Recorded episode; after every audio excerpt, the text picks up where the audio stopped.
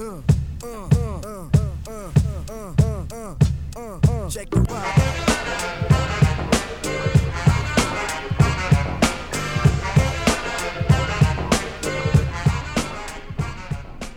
Hello and welcome to Yudcast episode seventeen. This is head of school Dan Glass with you once again at the Sound Lab, the Brandeis School of San Francisco, exploring the Souls Curriculum. Uh, and today we're going to talk about democracy. Uh, it seems like a good day to talk about democracy, standing at, as we are, sort of perched in this between, between uh, President Obama's farewell address to the nation and President-elect Trump's inauguration. Uh, good moment to think about what it means Uh, to live in a democracy such as this one. But before we get there, we are going to start today, as we start every day, with a poem. And uh, first, I'm going to take a sip of tea here. Oh, yeah, it's, that's nice. Nice green tea.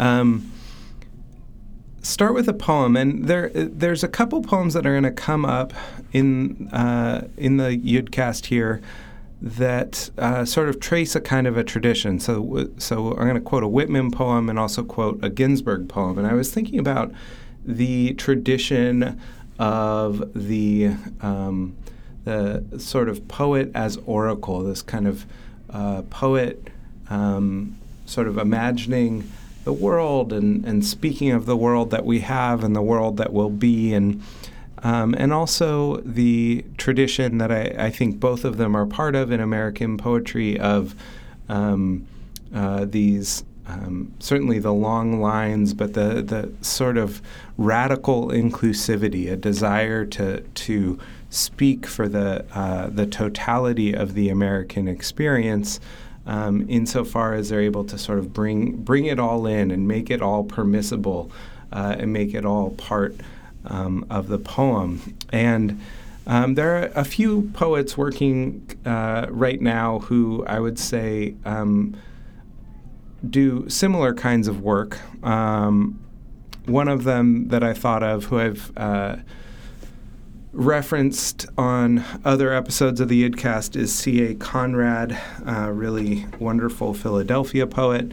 But I thought I'd start today uh, with a piece of Uh, a poem that was published in two thousand five by Juliana Spahr, the Bay Area poet, uh, writer, um, who does a lot of thinking about um, the role of, of nature and ecology um, and and politics in uh, in poetry. And this is a piece of hers uh, that is maybe one of my favorite poems from the decade Uh, two thousand to two thousand ten.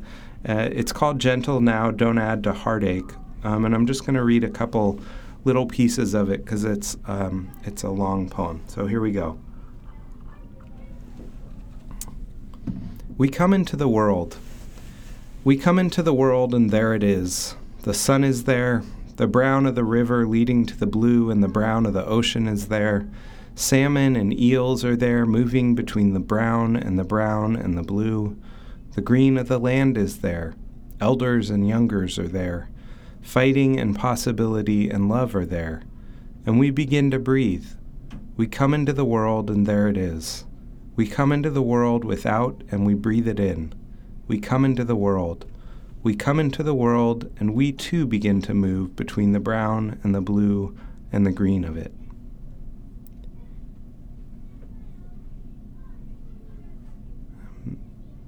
Skipping down just a little bit. So the poem sort of traces this uh, stream that she's standing next to and all these different, um, all the different sort of flora and fauna that live in and around the stream. We immersed ourselves in the shallow stream. We lied down on the rocks on our narrow pillow stone and let the water pass over us, and our heart was bathed in glochida and other things that attach to the flesh. And as we did this, we sang. We sang gentle now. Gentle now, clubshell, don't add to heartache. Gentle now, mayfly nymph, don't add to heartache. Gentle now, willow, freshwater drum, Ohio pigtoe, don't add to heartache. Gentle Now walnut, goldfish, butterfly, striped fly larva, Don't Add to Heartache. Gentle Now black fly larva, redside dace, tree of heaven, orangefoot pimple back, dragonfly larva, Don't Add to Heartache.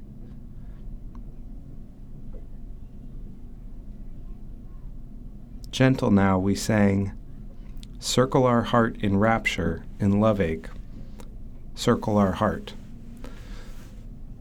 Hmm. So I feel like I butchered that poem a little bit by virtue of trying to skip down uh, through it. And um, it's really one that deserves to be listened to in its entirety, um, or read in its entirety. And I, you can actually find it online if you uh, if you look. It's on a Tarpaulin Sky, which is a really wonderful press and, and also a journal that first published this poem. Um, so I recommend it to you. Again, that's Juliana Spahr's Gentle Now, Don't Add to Heartache. Um, so, you know, it's one of the great pleasures of working in education that ours is a highly collaborative profession with strong cultures of mentorship and mutual support. As a school head, I have several peer groups that I meet with regularly, from the Northern California Jewish Day School heads to a dialogue group with fellow San Francisco independent school heads. We had a meeting of that latter group this week, and it was in it that I was caught by a phrase, one that set the stage for today's Yudcast. A fellow head was coming off a stint serving on a jury, and she shared a bit of her experience, beginning her observations with the phrase, as a new citizen, dot, dot, dot. She meant it literally, being only a year into her citizenship despite many years living here, but it got me thinking about what this democracy of ours would look like if we approached it with a beginner's mind. This is a week of attention to, mo- to democracy, of course, as I mentioned, with the inauguration on the horizon and the farewell address to the nation this past Tuesday. In that speech, President Obama spoke of the responsibility each of us has as citizens to participate and to make thoughtful choices as we do so. two hundred forty-one years in, it is easy to forget that the founding ideals of our country gave each of us rights and responsibilities to go along with those rights. Easy to take for granted the power of a government by the people and for the people. Easy to criticize and complain without, as Allen Ginsberg memorably ended his poem America, putting our queer shoulder to the wheel. As a student of democracy and a student of poetry, though, Ginsberg is not typically where I turn in such moments. If there were a poet laureate of the American experiment, it would have to be Walt Whitman, who sang the body politic electric in the mid-nineteenth centuries, when these ideas were newer and their magic more tangible. Last night, thinking of my America, I opened my ratty copy of Whitman's collected poems and turned to the sixteenth section of his masterpiece, Song of Myself.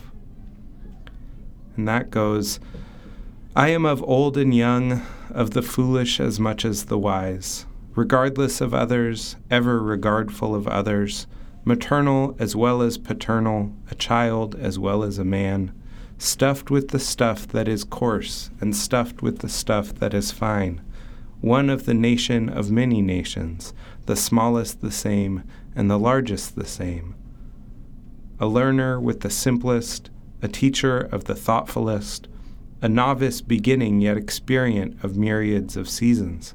Of every hue and caste am I, of every rank and religion, a farmer, mechanic, artist, gentleman, sailor, Quaker, prisoner, fancy man, rowdy, lawyer, physician, priest. For Whitman, the democratic project is one of true inclusivity, to speak with a voice that includes all the voices of the nation. This is an ideal that our founding documents strive toward as well, the self-evident truth that we are all created equal in the Declaration of Independence, the we the people that opens the preamble to our Constitution. My America holds such ideals close and recognizes their preciousness and precariousness. At Brandeis, we teach these ideals in ways small and large, too varied to list, From building kindness by connecting our middle schoolers and youngest students through our mentoring program, building courage with deepening math challenges, or on stage in a performance, or on the basketball court, building responsibility through ongoing days of service or field trips to the Superior Court as much as to Google. Ultimately, we are working toward a new curricular model here to teach democracy centered on radical empathy, to ensure that our Brandeis graduates will leave prepared to lead the America of this century.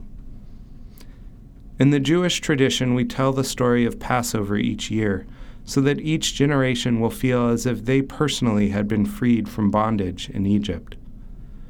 As Ezra Pound described the task of poetry, we make it new. This, I believe, is the task ahead for us as educators and as parents, to make of our children new citizens who will open their eyes to this nation of ours and see it still sparkling with promise and possibility. With that, I wish you all weekends full of newness, and such newness as this, my friends. Shabbat shalom to all of you listening on Shabbat, and uh, we will see you next week.